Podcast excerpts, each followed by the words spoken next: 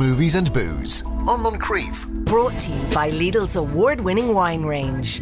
Lidl, more for you. Enjoy alcohol sensibly. Visit drinkaware.ie.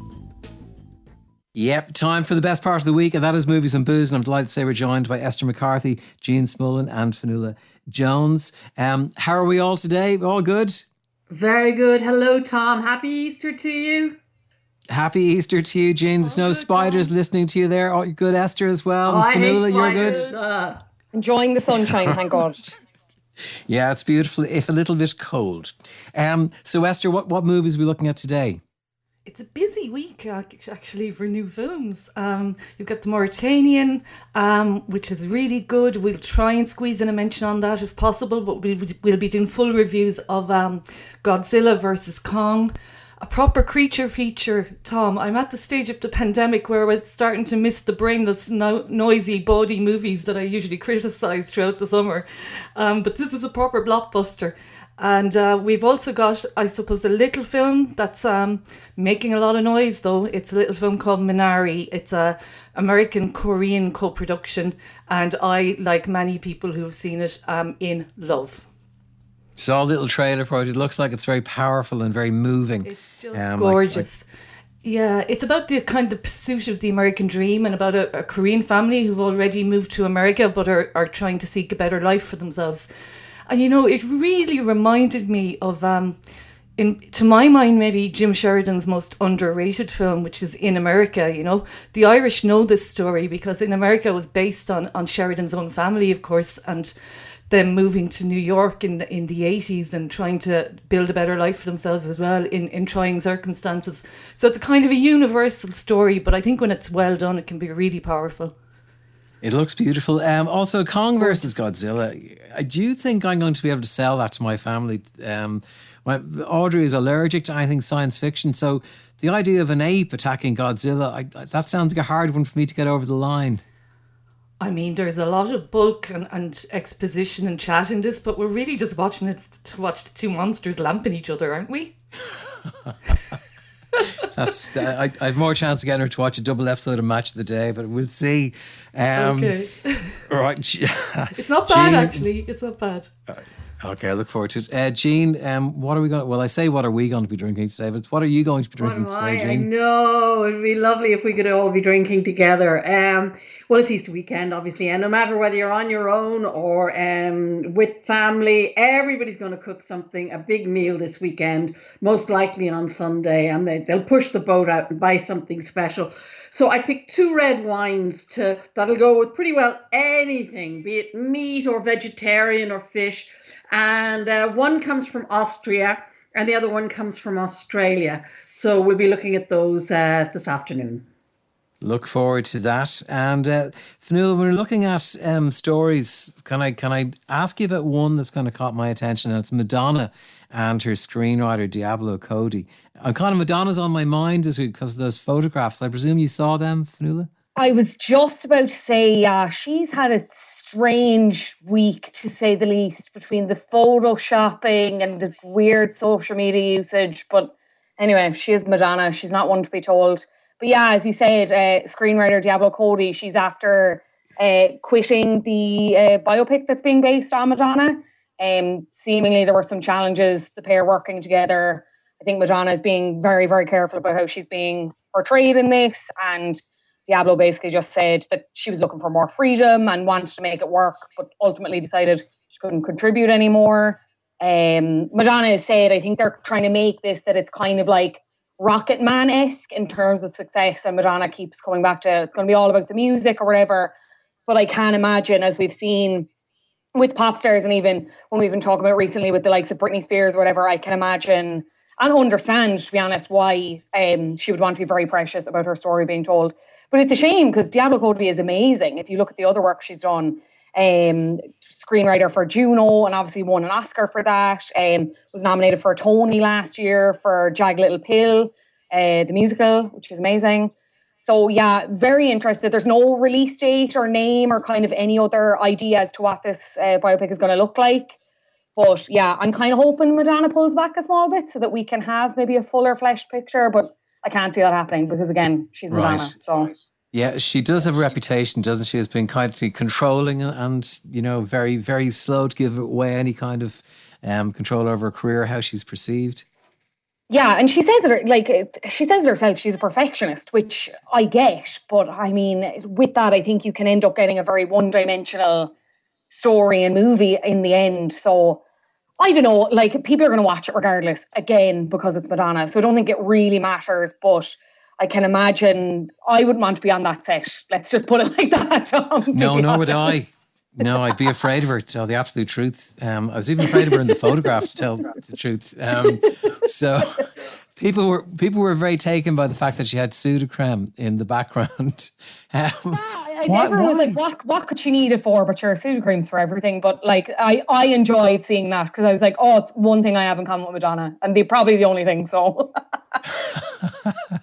62 though um, in those photographs and i keep coming back to she's a vegan. You know paul mccartney was photographed going around yachting somewhere around the world on his own And he's well into his 70s this veganism thing keep you alive forever. They could be onto something tom. They could be onto something. Who knows? Oh, yeah, I wonder if they're having movies and booze of a Friday. That's the question uh, for them. Um, I do have a question coming in. Uh, let me see now for you, Esther. And um, people are asking of all the Oscar contenders, what would you recommend to watch? Planning a bit of a movie binge this weekend, asks Martin. Oh gosh. Um, well, Min- Minari is up for six nominations, and it's uh, really lovely. Um, there's a f- yeah, there's a good few in there. Can I uh, can I have a look at the nominees, Tom? We'll get back to that one. Is that okay? All right. Yeah, that sounds good. Uh, while you're doing that, yeah, Jean, I'll ask you a question. Oh, I like the looks of this one. Um, I'm a pescatarian. Uh, I was a pescatarian for about six months last year. It didn't last. Um, I was trying to become vegan, but I just didn't have the nerve.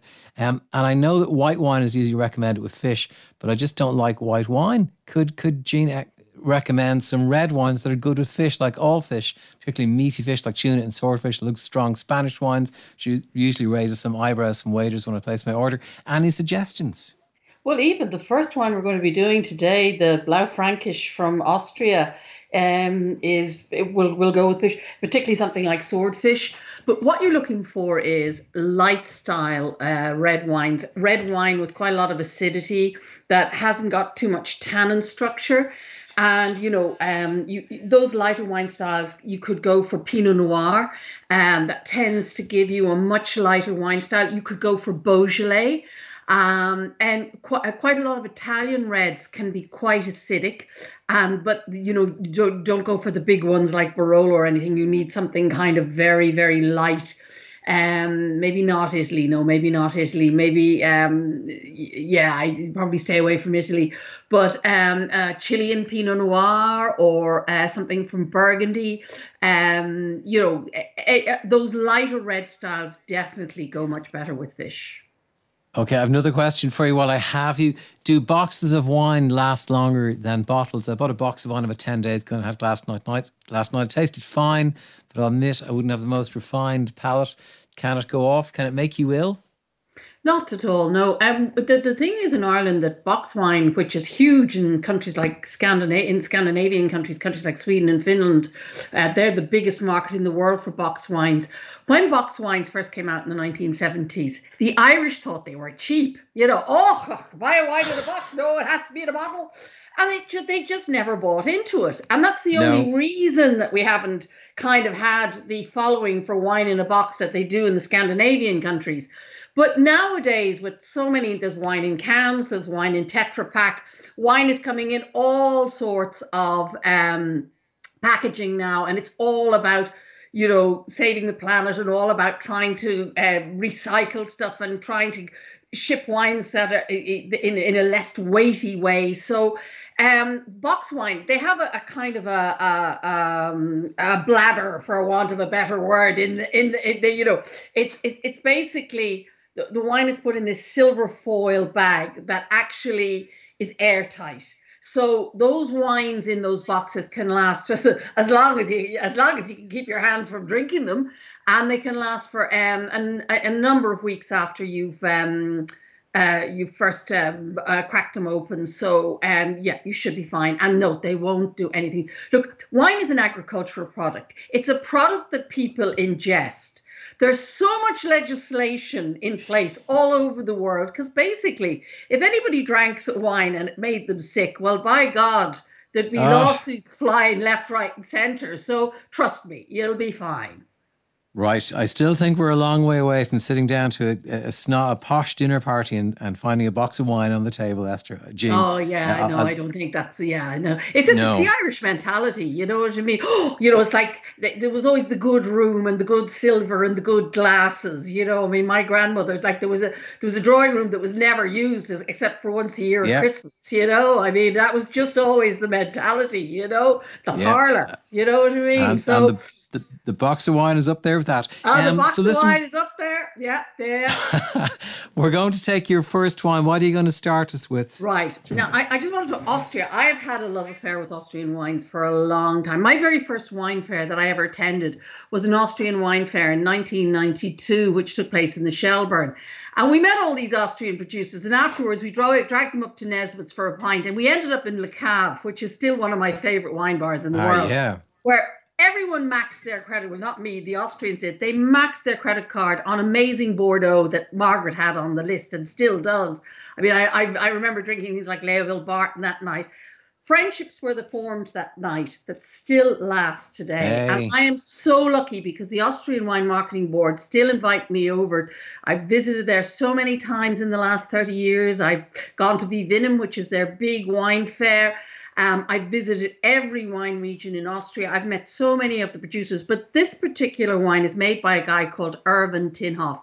And Irvin was the guy, one of the Austrian producers that night back in 92, who was led astray by us all. There was a whole gang of us from the wine trade, and there was a whole gang of them from the Austrian wine industry, and we had such crack. And over the years, whenever I go to Austria to the big wine fairs, I always bump into Erwin, and the two of us always have a great chat and a glass of wine together. So it's a friendship that's just still like you were talking about friends earlier on. It's just one of those. Mm. We only meet each other once every couple of years, but we always have a great laugh and pick up the conversation practically where we left it off. Ah, so when great. I found out that his wines were now available in Ireland, I was absolutely delighted.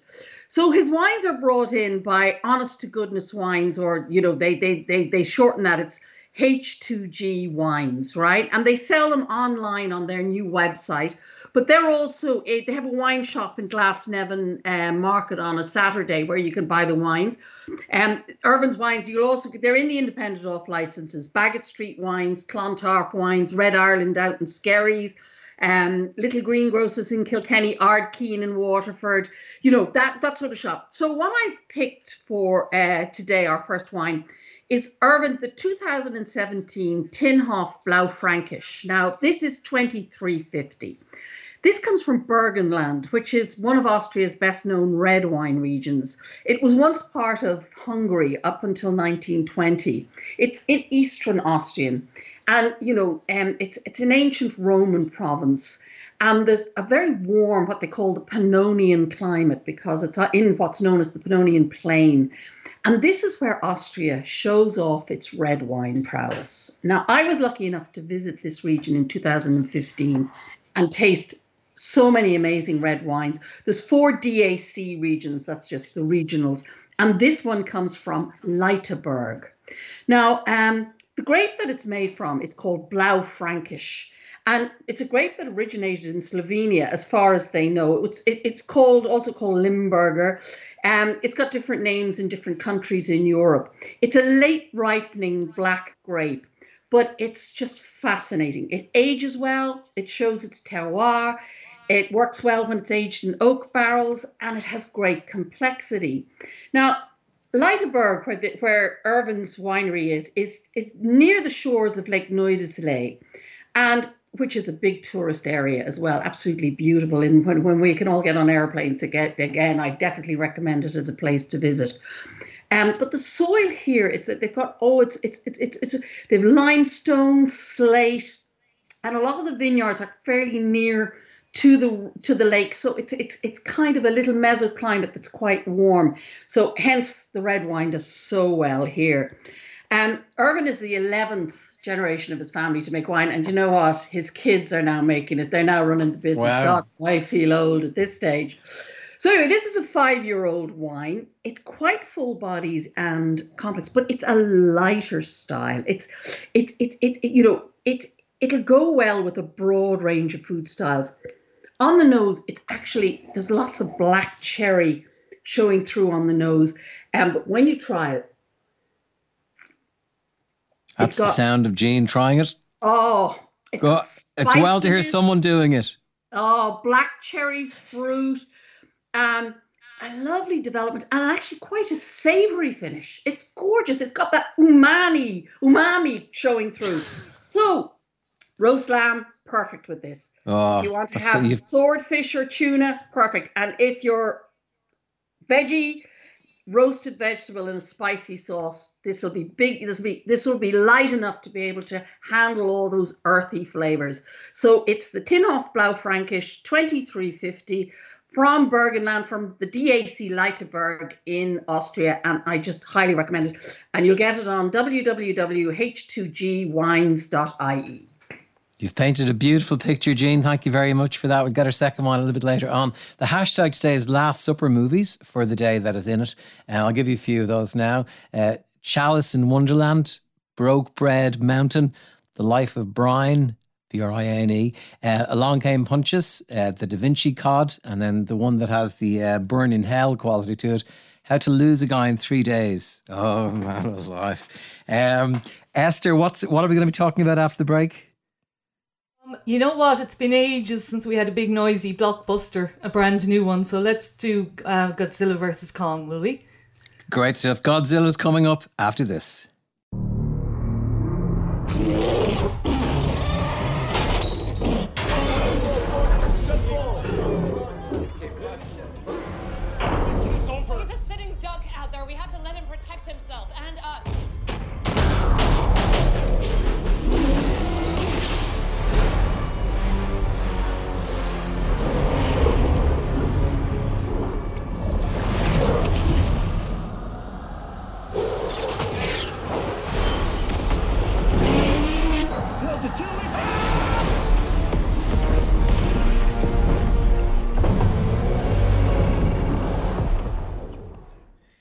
Yes. Uh, uh, Tom Dunne with you for On the Moncrieff Show today. Standing in for Sean, I'm joined by Esther McCarthy, Jean Smullen, and Fionnuala Jones. Um, that was a clip from Kong versus Godzilla. And uh, Esther, off you go. Uh, this doesn't sound preposterous at all. Tell us more. Very, very rich in nuance and dialogue, as you can tell there from that. clip. Yes. You know what? I used to come out of press screenings from films like that, or especially Michael Bay films, going, that was so bloody noisy, and now I miss it so much. I'm yearning for that surround sound again at the cinema. Um, but this is, yeah, this is a proper, proper big um, summer blockbuster, the likes of which we haven't really seen much of in the last year. Um, and the interesting thing about it is, like, the nerves were shot in the movie industry late last year when Warner basically said they were going to re- release all of their movies for 2021 online at the same time as cinemas, regardless of whether they were open or not. And I think what's interesting here is um, this performed really, really well on its opening day in the US, where some cities do have cinemas open now. So I think it's going to be interesting to see what model, what release model comes out of all this, because even though it was available to view at home, um, the movie had by far the biggest opening day um, where cinemas were open. So beating the likes of um, Tenet and Wonder Woman 1984. So I just think this is the kind of film that people want to collectively watch in a movie theater together, you know. Um, yeah. so what you have here is Adam Wingard is directing, um, and it's really good because he, I was a bit worried about him being on board uh, as a director because he made a, the Blair Witch sequel, sequel about four years ago and it wasn't very good. But he does have a pedigree as a horror director, so it kind of feeds into the action here. Um, but you'll want to know what what's peeved Godzilla and Kong, Tom, won't you? You want to know what's going on here. I will, but I will have one or two other questions. Like, what has Kong got? You know, what does Kong bring to the table in terms of bringing Godzilla down that a nuclear aircraft carrier doesn't? Uh, that is a very good question. Well, first of all, if you think it was a mismatch, um, basically the story is Kong is ginormous now. He's as big as Godzilla. In fact, um, they're they're concerned about Skull Island no longer being big enough for him, and they're they're kind of in the process of moving him. When the first kind of spectacular action sequence happens at sea, and it's really great. Um, so, like as you'll know, uh, Godzilla has traditionally been a protector of Earth even if many humans are terrified of them and it takes a bit of convincing for them. Um, but he starts to, you know, the, our first uh, awareness of him is he starts to kind of uncharacteristically start attacking cities. Um, it's not long before Kong, I suppose, finds himself being attacked by Godzilla in um, that really spectacular sequence at sea. It's really great. Um, I'm not going to go into too much why, but uh, Team Okay. Godzilla fear and, and people who've seen the last Godzilla movie and Skull Island will know about um, Apex Industries. They're, you know, it's a big, massive tech company which is now being run by a guy called the name Walter Simmons, who's Demián Bichir. Um, so they may or may not be involved in what's going on between the two of them here. Uh, All right. So yeah, he's a few so few listeners. Go on, yeah. Sorry, go on. You go ahead. Go ahead. Listeners just asking: is is it a kids movie or is it an adults movie or is it a kids and adults movie? Uh, it is a family. It's a family blockbuster. Okay. You know, I mean, smaller kids might be afraid by some of the scenes, but there's nothing inappropriate here. Like I would say, twelve year olds and and up, right up to, to adult age is probably the perfect age group for this. Um, but anyway, so that that face off happens, and we find out that Kong. You know, you know, Kong has traditionally always had a, a relationship ever since that classic black and white film with a human being, and this time it's with a young girl named Jia, and it's a nice touch because she's an orphan and she, like him, is the last in her line, uh, but she's also deaf, so she communicates with Kong via sign language. Um, and then she is also very close to um, Rebecca Hall's character, Ilene Andrews, who's working for the government monster research organization, best known, of course, as Monarch. Um, Madison, who's played by Bobby Brown, returning here, is is involved in that as well. And her dad, Mark, who's played by Kyle Chandler, is also involved in um, in Monarch. So that's kind of what's going on. Uh, Alexander Skarsgård pops up as this kind of Oh. Discredited geologist by the name of Nathan Lind, who is asked by Apex um, to find this mysterious place, as you'll know, was referenced in the other films, um, called Hollow Earth, and this is based on like a, an ancient theory that um, the, the center of the Earth is hollow and there's a whole other world existing within it, and that it has a it has a bit of fun with that. I Um, love that. It's yeah, it's decently. I love that idea. for- That's journey to the Yeah. center of the earth stuff. You know, we just love the idea of yeah, this mad stuff. absolutely, Are, and it's are examined these big time available? Are these available to actually watch over the weekend? Do you know? Yeah, it's out today. You'll pay proper um, rental price for it. It'll cost you around about seventeen ninety nine, depending on where you access it, and it's available Okay. on Sky Store and Google Play. So you know, there's a lot of storyline though, as you can hear from what I was saying Yeah. there, and it does feel overstuffed at some at times. It's very much three star to my mind. The storytelling's a bit convoluted. But the action sequences, the face offs between the two monsters are fantastic. And they're contextualized really well in, in you know, with the risks to the human characters involved Okay. as well. So it's pretty daft in premise, but it's a real, a real crowd pleaser, I would say. I may try and give it a go over the weekend. It'll probably mean divorce from my wife, and then one of the children probably need therapy afterwards. But apart from that, I'll give it a go. Um, Fionnuala, I have to ask you because there's a lot of talk about the Oscars and the nominations, and one film, Judas and the Black Messiah, has made history on March 15th with loads of Oscar nominations. But the producer of that, he's he's declining the Academy of Motion's uh, invitation to become a member. What's going on there? Yeah, so this is uh, Ryan Coogler, and I uh, I watched and the Black Messiah last weekend. Incredible! If anyone hasn't watched it, I mean, yeah, basically he was offered an invitation to become a member in 2016, and uh, in an interview that he did with the Hollywood Reporter this week, he said it was extended again, but he basically isn't interested. Um, he said he loves movies, and um, for me, that's good enough. He didn't want to be a part of an organization that's going to be labor unions and he just he understands that like these kind of being a part of these things bring exposure to things but he just didn't have any interest um, as you said there he's a part of a history making team himself uh, Shaka King and Charles D King Um, they're the first all black producing team to be nominated for Best Picture with Judas and the Black Messiah. Um, so yeah, interesting to see, and I wonder is there going to be kind of more of this given uh, the criticism that the Academy has gotten in terms of diversity and representation? I would imagine this is kind of the start of it of people um, pulling back, but who knows? Like it's hard when you have such a big movie like this nominated as well, and I would imagine Daniel Kaluuya or or I it would be between him and Lakeith Steadman for Best Actor with this. And um, they're nominated in the same category. Very, Really? very hard to choose between them. Both and They're good. incredible performances. Like Esther will attest Yeah. to it. I think she spoke about it over the last few weeks. I feel like it's going to be very, very hard to differentiate because they were just so, so good, which is the struggle of them being in the same category.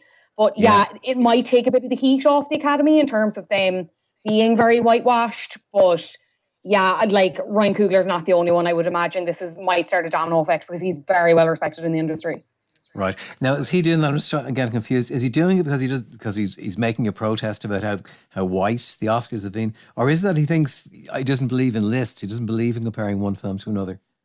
I think it's a bit of both, though. I think it's the whole idea Oh, right. of that, like he knows that that like black work isn't elevated to the point where it should be because of these uh, structures that are upheld by these like white critics and whatever else.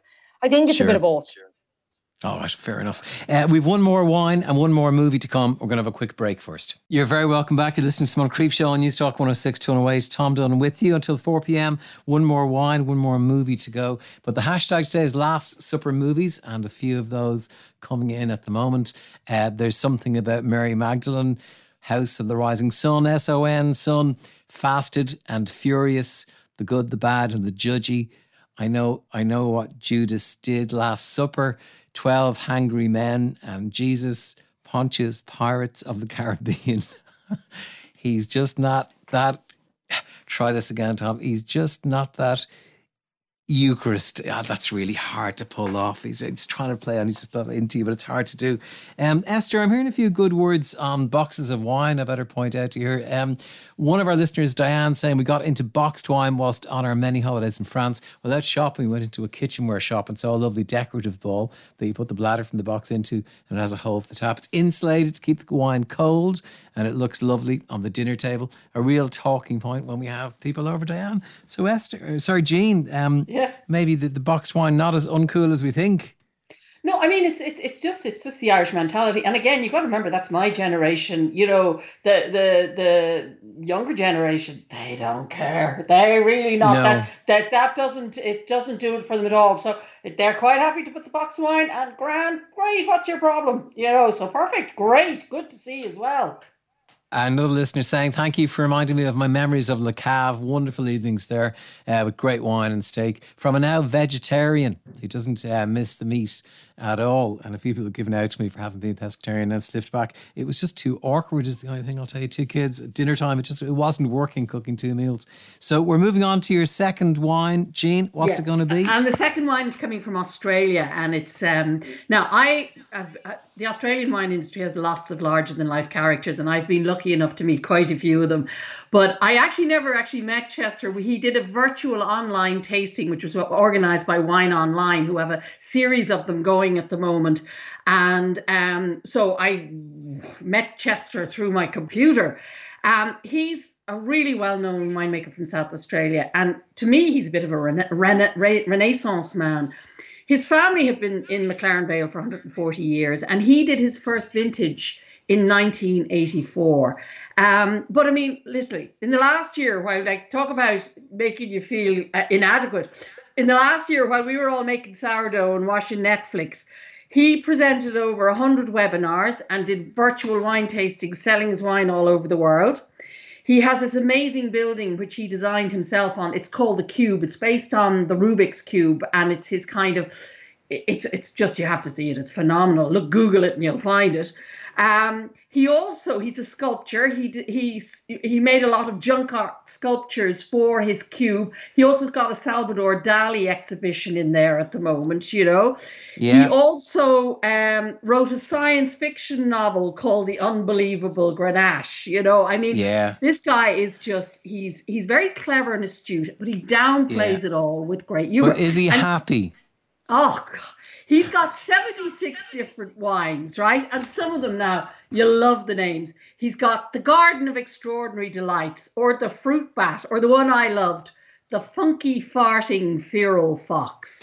Oh God That is the names of his wines, right? So, like he, you know, I mean, he's just he's a character. He really is. But the wine I'm going to feature today is his d'Arry's original Shiraz Grenache. It's a blend of 50% Shiraz, 50% Grenache. And it's he made it in honor, and it's named in honor of his dad, Chet, who's who's called d'Arry, who's actually still going strong at the ripe old age of 94.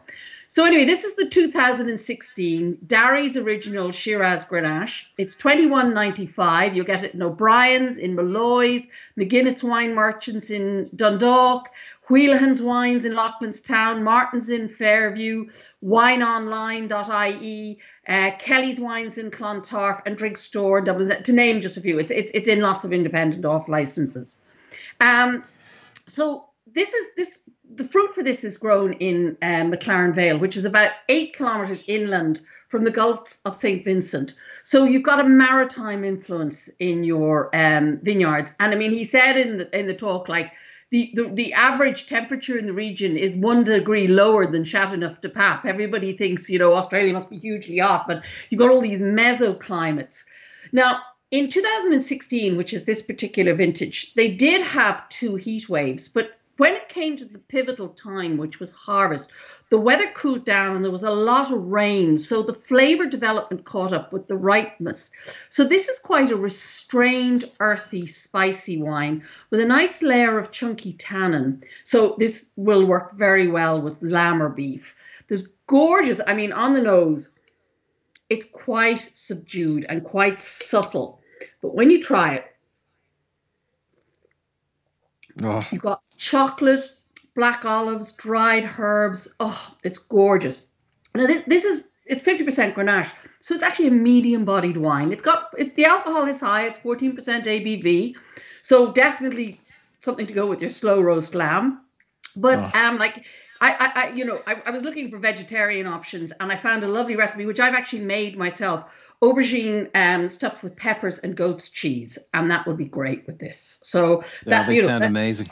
This is this is just a super wine. It really is, and um, you know, punches way above its weight for, weight for the price, and from a, a quite incredible car, uh, character, Chester Osborn. Um, really, you know, I mean, he's just a ball of energy. I, I still wonder is he happy? It sounds like a lot of effort, like cr- a cry for help. I think somehow is going on there now. Um, Esther, we, we've one more. You're going to look at Minari now, are we? Yes, let's have a look at that. Yeah. Okay, let's have a little clip from Minari. 대단하다. 할머니는 진짜 할머니 같지 않아요. 할머니 같은 게 뭔데? 쿠키도 만들고 나쁜 말도 안 하고 남자 팬티도 안 입고 그래? 그럼 하지마 그러면 산에서 온 이슬물이나 갖고 와. 그거 마시자. 싫어 싫어? 이리 와, 이리 와, 이리 와. 아이고, 프리티 보이, 프리티 보이, pretty. Tip- I'm not pretty. I'm good looking. there you go. Bit, it sounds like it's slightly subtitled, but not entirely subtitled. yeah, um, I'd say about um, just I might, I'm just remembering that Granny, and we'll talk about her in a minute. But um, yeah, this it's about uh, seventy percent, I'd say, in Korean, Okay. and uh, about thirty percent in English, because obviously the little kids speak have grown up in America and been raised there, and so they speak mostly English. Um, but this is just a joy, Tom. I, I stalled on the Oscar question earlier because I wanted to have a look at release dates. Yeah. it's a it's a weird year. There was very of the eight Best Picture nominees. Um, this year, most of them aren't available to audiences yet. Okay. But I would concur with Fionnuala on Judas and the Black Messiah if you haven't seen it already. Um, I would say uh, watch out for the wonderful, wonderful Nomadland um, at the end of April. You'll be on Disney Plus from then. Um, and this one, Minari, is, is available today on several platforms, including Volta and IFI at home. It is just a joy. And I'll tell you, it's the kind of film, in my experience, people will throw stones at uh, because they'll go, it's not that, I mean, it's not that amazing. It's nice and all, but it's not that amazing. And the reason for that is there's a simplicity to the story here. It's a very subtle film.